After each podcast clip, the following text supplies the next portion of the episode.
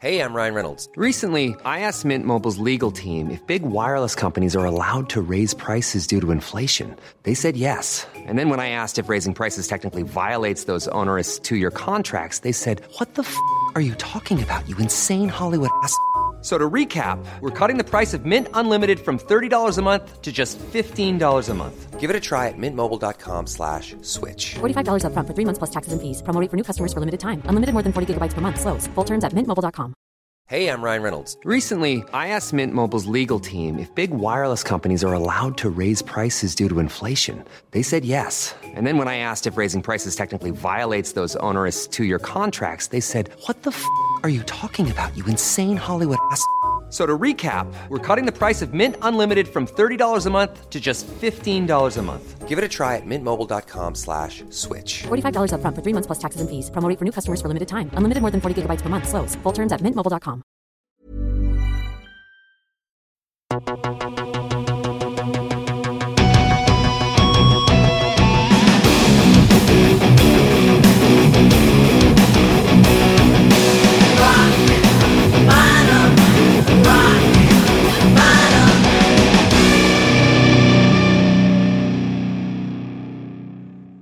Välkomna till Rock Bottom, en hårdrockpodd med Anders Tengner och Erika. Då är det dags för ännu ett Rock Bottom, Sveriges absolut bästa rockpodd. Den är så sjukt bra så att det, Erika är med och jag är med. Vad, vad heter Ja, jag? du heter Anders Tengner varje dag i veckan. Ja, varje dag i veckan. Det är inte alltid lätt att uttala det namnet inte. Och Ester, våran rockhund, är med här också. En rocktax.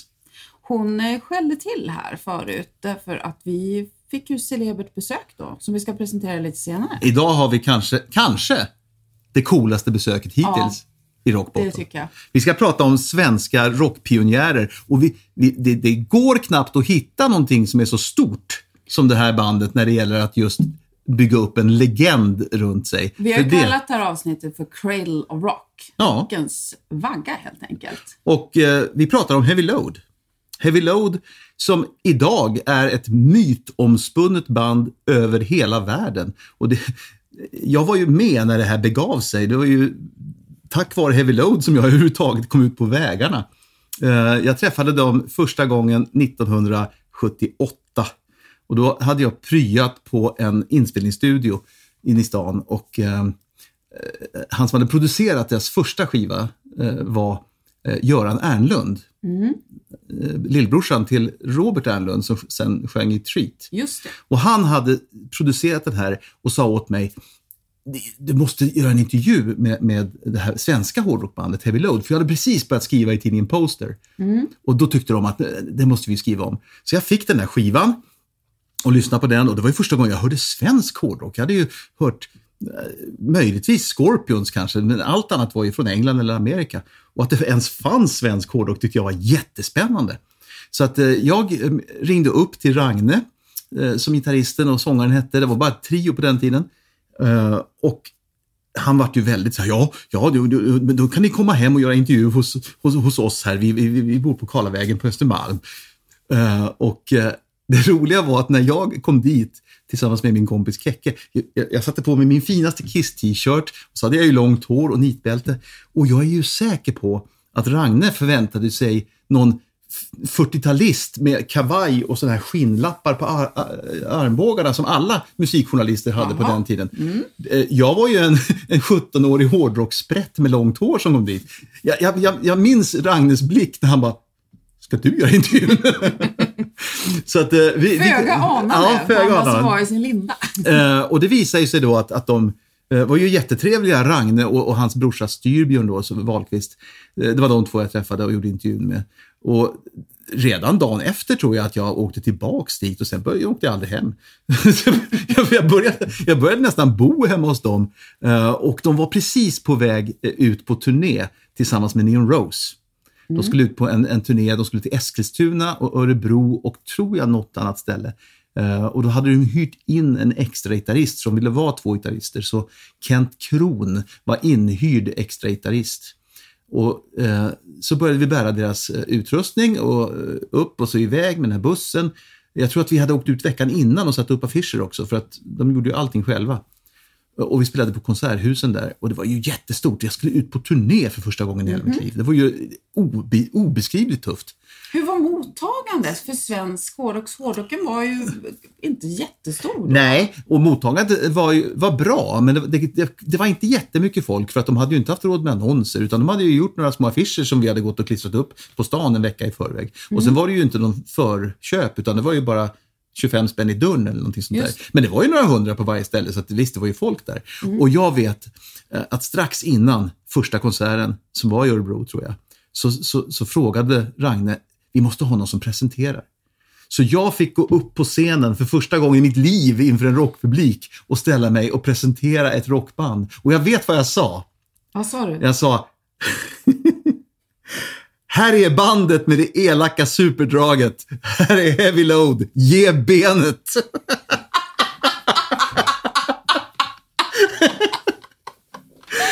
ja, och sen så drog de igång. Och sen så fortsatte de där, men sen så eh, slutade basisten. Eh, och in kom istället Eero Koivisto på, på, bas, som nu är en väldigt känd arkitekt och, och Designer. möbeldesigner. Eh, och Lille Liljegren som sen eh, blev gitarrist i Treat, han var också med kortvarigt. Vi pratar runt 1979 nu. För 1980, då hade de två också slutat och bandet skulle reformeras till en sättning som skulle bli den definitiva och riktiga och äkta sättningen. Om vi jämför med Deep Purples Mark 2. Det var inte originalsättningen som slog igenom med the Nej. Water utan det var ju den andra sättningen med Ian Gillan. Och, Och den här nya sättningen har vi den, då. ja, det- den nya sättningen var ju egentligen på. då Mark 3 om vi ska Ja. säga så.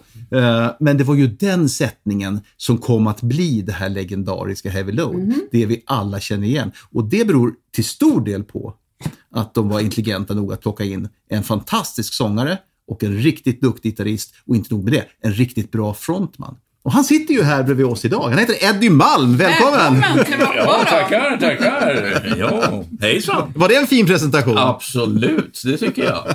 Vi måste ju säga, vi, vi händer att vi spelar in några avsnitt per dag och eh, när Eddie kom hit så var det precis en av, det måste vi säga, en av de största rockbanden som internationellt sett som vi har haft i Sverige. De var precis på väg ut härifrån och de blev lite starstruck. Ja, det var nästan så att de, de, de la sig ner och we're not worthy. Ja, Då fattar man vilken impact Heavy Load har haft ja, på svensk hårdrock. Men, men idag, eh, Eddie, eh, vi ska gå, backtracka och gå igenom mycket här, men idag, när, när, när du möts av en, en näst, nästintill osannolik kärlek från fans som inte ens var födda när Heavy Load var aktiva.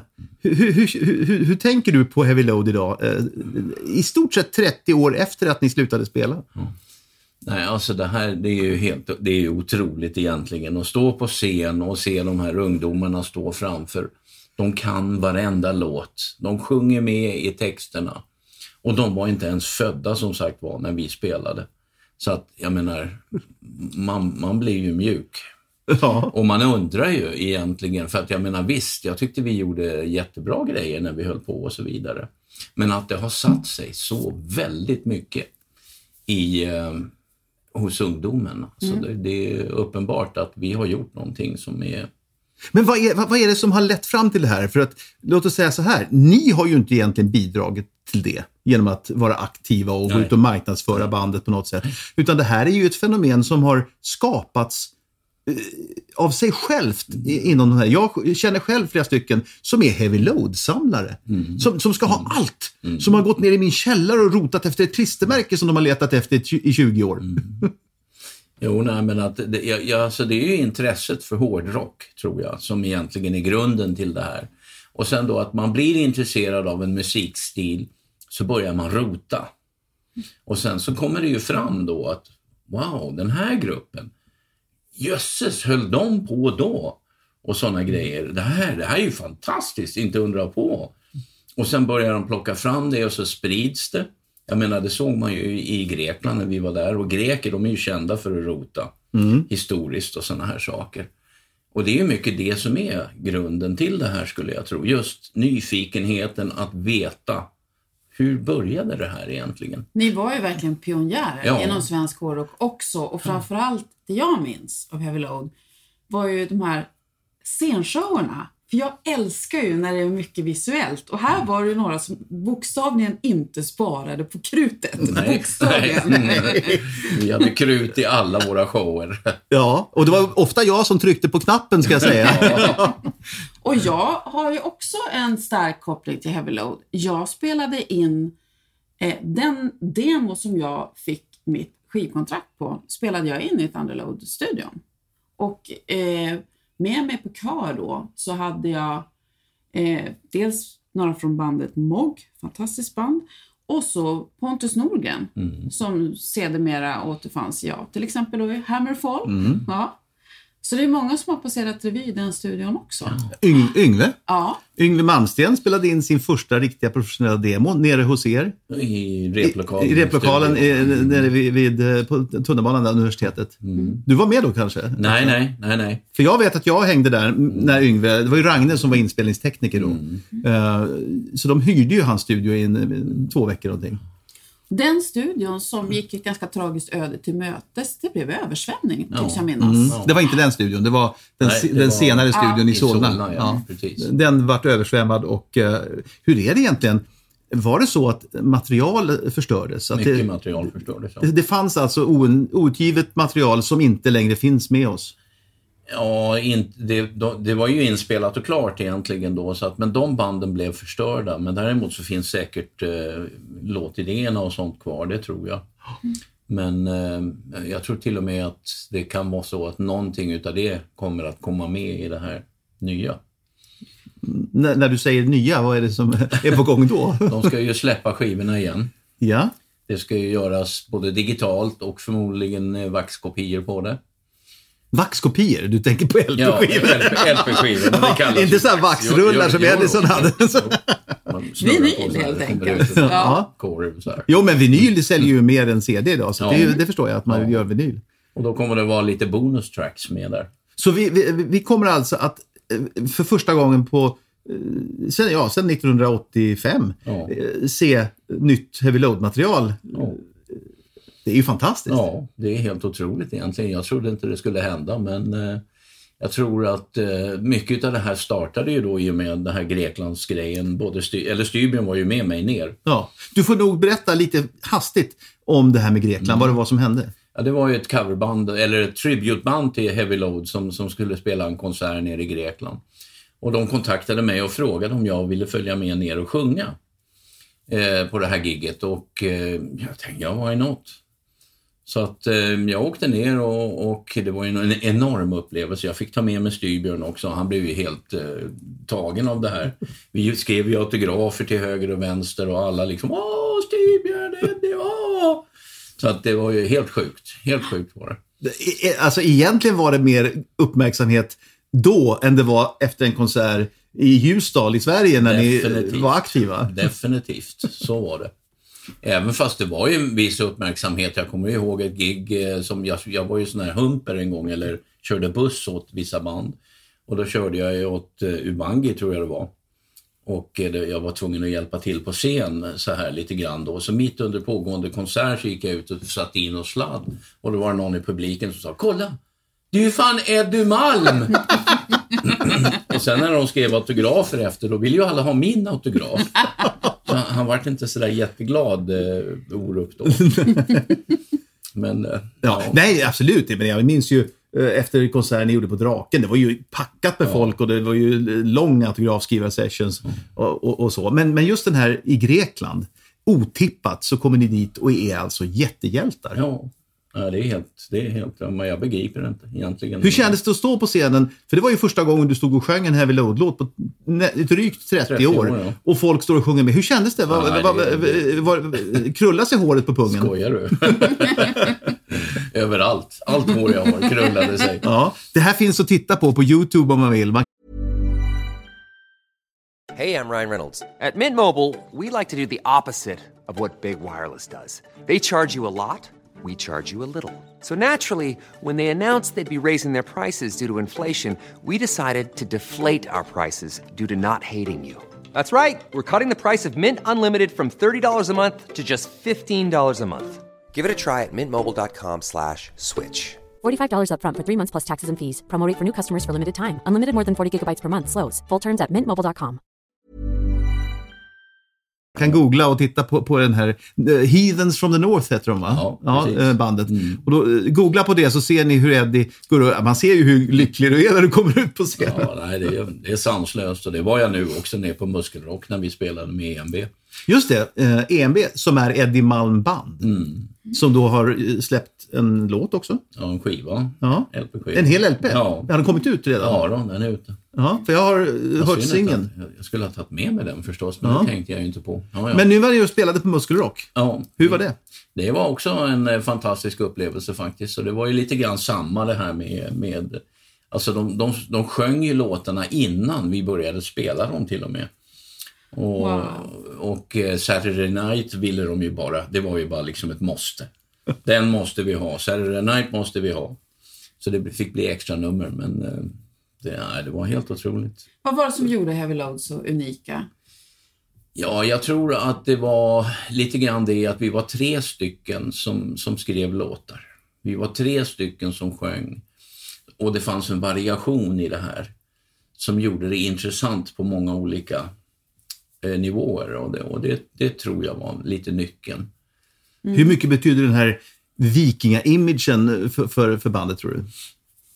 Det var ju inte riktigt du. Du Nej. var ju aldrig med och, och, och klädde ut dig till viking lite grann. Nej. Det var ju egentligen Styrbjörn som var viking om vi ska vara riktigt ärliga. Och Ragne var väl lite mera vilde. Det var ju Ted Nugent med lite såna här trasor ja. och så. Alla hade ju lite roll. Precis. Men det var ändå så pratade ju folk om att det här var ett vikingarockband. Ja. Och det var ju omslagen förstås på skivorna som eh, ledde mycket dit också. Jag tror det var Johans förtjänst väldigt mycket. Jag vet inte hur pass mycket Ragnar och Styrbjörn ville att det skulle vara vikingmotiv, men jag gissar att det var så att de ville det. Det tror jag nästan jag är säker på. Att de Ja. beställde någonting med vikingar och sen fick Johan Holm då som målar de här tavlorna.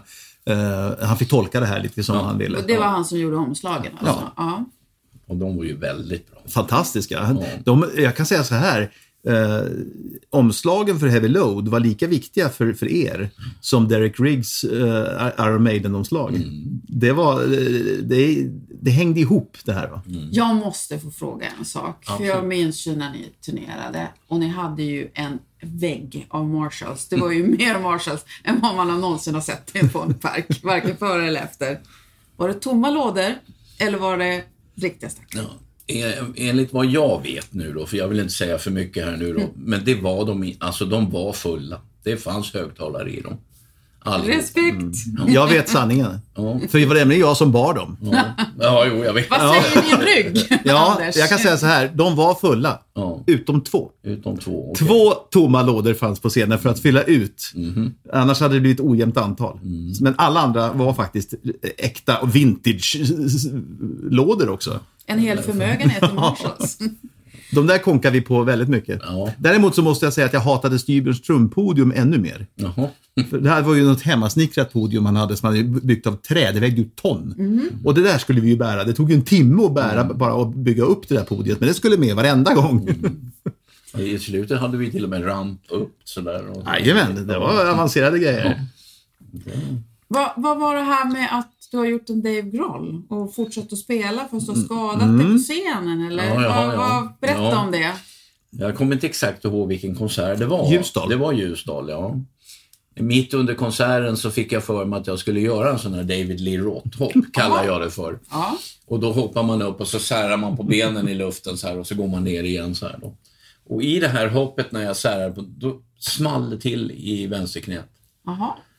Och jag trodde på fullt allvar att det var någon som hade tagit mixstativet och slagit mig i benet så att säga. Så jag ont rasade ju... gjorde det. Vad sa du? Så ont gjorde Ja, det så ont alltså. gjorde det. Ja. Fruktansvärt ont alltså. Och jag rasade ihop i en hög på golvet och grabbarna stod och spelade och garvade lite för de tänkte nu håller han på och larvar sig bara. Eh, Men jag låg ju kvar och då insåg de att det här var, nu har det hänt någonting. Ja. Så att eh, ja, de bar ut mig och jag fick lite kylbåsar och grejer där inne och, och eh, sen skulle vi bestämma, ska vi spela färdigt? Och jag sa, vi gör det. Du gick ut och då var det alltså ett avslitet ledband? Var det Ja, inte? korsbandet. Ah, Ja. Men du fortsatte att spela? Jajamän. Spelade hela konserten Ja. med ett avslitet Ja. ledband? Men jag stod still. Ja, ja, jag var med dig på akuten sen, eh, Falu lasarett tror jag vi åkte Ja, till. de gipsade ju knät alltså. Det är Mm. helt idiotiskt. Sen dagen efter så svullnade det ju givetvis. Då fick jag åka in på sjukan igen och tog de bort gipset. Hur kunde man gipsa det här, sa de. Ja, Ja. så kan det vara. Sen var du med om en väldigt speciell sak också 1983. eh, när ni spelade in en, en, en platta i Decibel-studion och ni fick fint besök Mhm. i studion en, en, en natt. Det här måste du berätta om. Fyll in något. Ja, det, alltså, det var ju en fantastisk upplevelse. Eh, om inte jag missminner mig så var det du som låg bakom det, var här jag. lilla det, var besöket. mitt, det var mitt fel. måste jag få höra. Berätta. Ja, ja, när vi pratade, de spelade ju en konsert på Gröna Lund om jag Mm. inte misstar mig alldeles. Så det var ju med det här, Three Musketeers. just det ja, Mm. Three Musketeers ja. Och då bodde de ju i hotellet som ligger alldeles bredvid Decibel där vi spelade in. Mm, Sjöfartshotellet. Ja, och eh, Anders han tog upp det här lite grann. Det kanske kunde vara en bra grej och, och se om han vill komma ner. Och, och det var ju fantastiskt. Och För sen kom han ju ner dagen efter, tror jag det var, och kommer in i studion och eh, det var ju en upplevelse som det gick ju inte. att- Och vi stod ju där inne och hade precis spelat in eh, vissa delar utav eh, Free. Mm. Och eh, han fick lyssna på det och så hör han att det är ju ingen bas på det här, säger han. Och så var det någon som sa, jag kommer inte ihåg vem, eh, nej vi tänkte nog att du skulle få lägga på bas här. Det låter som något som Anders skulle säga. Ja. Nej, jag vet faktiskt inte vem det var som kläckte idén att han skulle spela, men, men eh, jag vet att Här har jag... vi fill in något. Jag Vi vet att jag efter konserten- Det låter som dig. Efter konserten så vet jag att jag tjatade på honom att du måste komma ner, du måste komma ner. Och så till slut gjorde han det. Och Vad han hände? gillade det verkligen. Alltså. Och Han, han bara satte sig där, okej, sa han. Och så började han spela och så la han på basen. Helt galet. Och sen berättade han ju väldigt mycket om sitt liv och sådana här saker när vi stod och flipprade sen inne i, i rummet där. Och, Han var ju där hela natten. Ja, och han, han tyckte det var fantastiskt därför han kom bort ifrån det här som normalt händer när han, han går ut efter ett gig till exempel. Då är det ju whisky och massa skit och sånt där som händer. Och han var så jävla glad och nöjd över att han kunde bara sitta där och vara. Sitta i studion, spela, Ja. spela Ja. flipper och hänga. Ja, Ja. precis. Jag tror faktiskt att han sa vid något tillfälle You guys may have saved my life tonight. Ja, he did.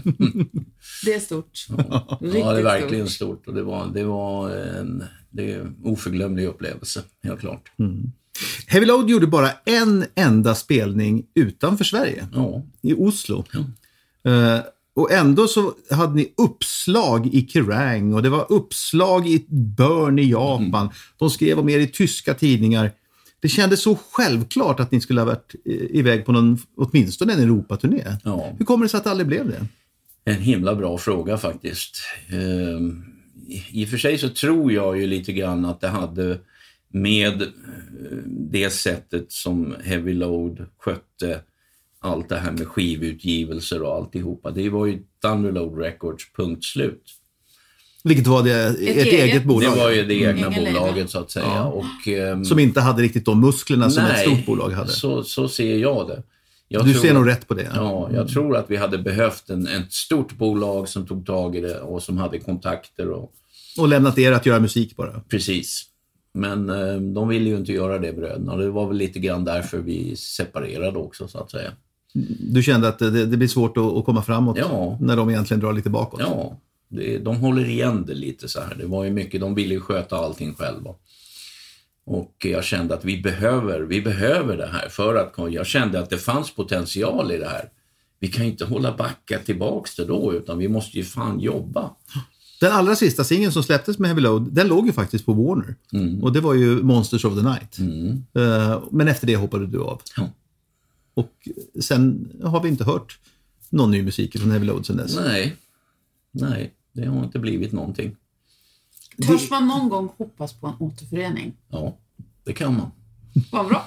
Ja, Sa han med ett plirigt Det kan, alltså Eddie, det kan vara den mest efterlängtade återföreningen av något svenskt band någonsin. Ja, kanske ABBA. Okej, ABBA, fine. Men, men, Men här pratar vi bara hårdrock, när vi snackar, snackar vi rock'n'roll Ja. så är det här ett, ett, eh, ett, en återförening som väldigt, väldigt många vä- väntar på. jag har förstått det. Och det har väntats på i många år. Ja, är väldigt många år. Men nu har vi alltså kommit så långt så att vi har hyllningsband som ni har spelat med. Du har dragit igång ditt eget band och är ute och spelar en del Heavy Load-låtar.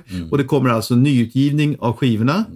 Och nästa steg blir då, eh, så att säga, Ja. en återförening. Ja. Kan, vi, kan, kan, kan vi skaka hand på att det blir det? Alltså, om jag får för min del, ja. Ja. Så är det. Och jag vet att flera andra i det här bandet är ombord på den idén ja, också. det är de definitivt. Och jag har bevittnat detta nu. Ja. Så Rockpodden kan alltså, eh, eh, våran Våran Rock Bottom Rock kan alltså avslöja exklusivt att det med största sannolikhet blir en Heavy Load-återförening. Det här är ett historiskt ögonblick. Verkligen! Vi har ju ett par fasta inslag här i Rockbottom.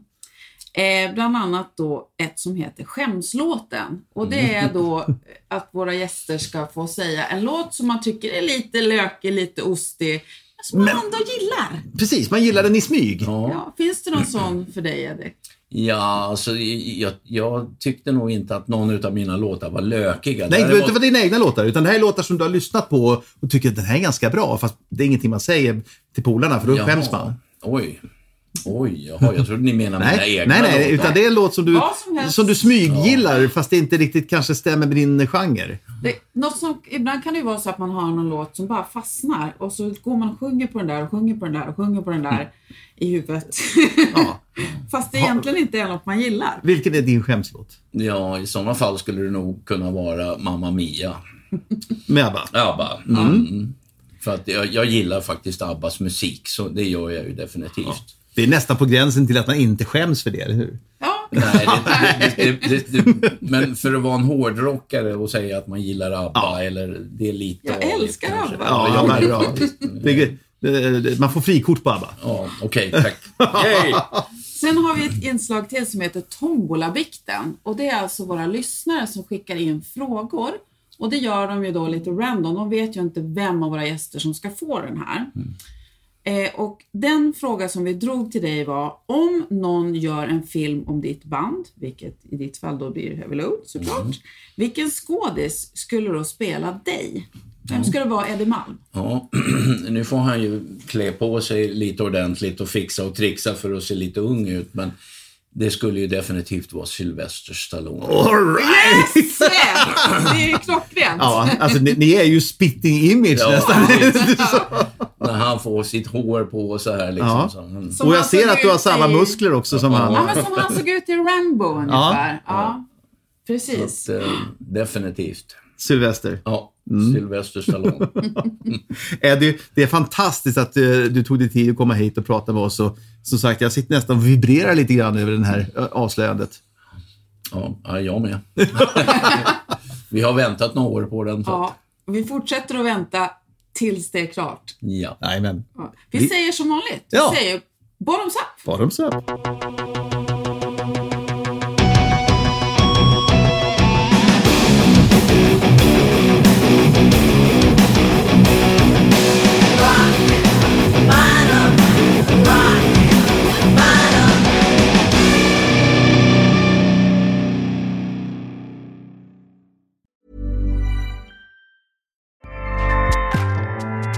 ACAST powers the world's best podcasts. Here's a show that we recommend.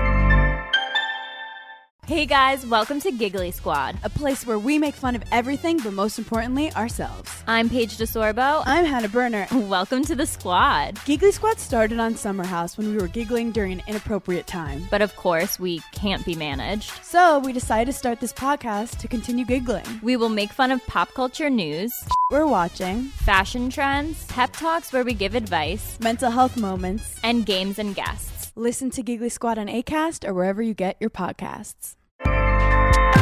ACAST helps creators launch, grow, and monetize their podcasts everywhere. ACAST.com.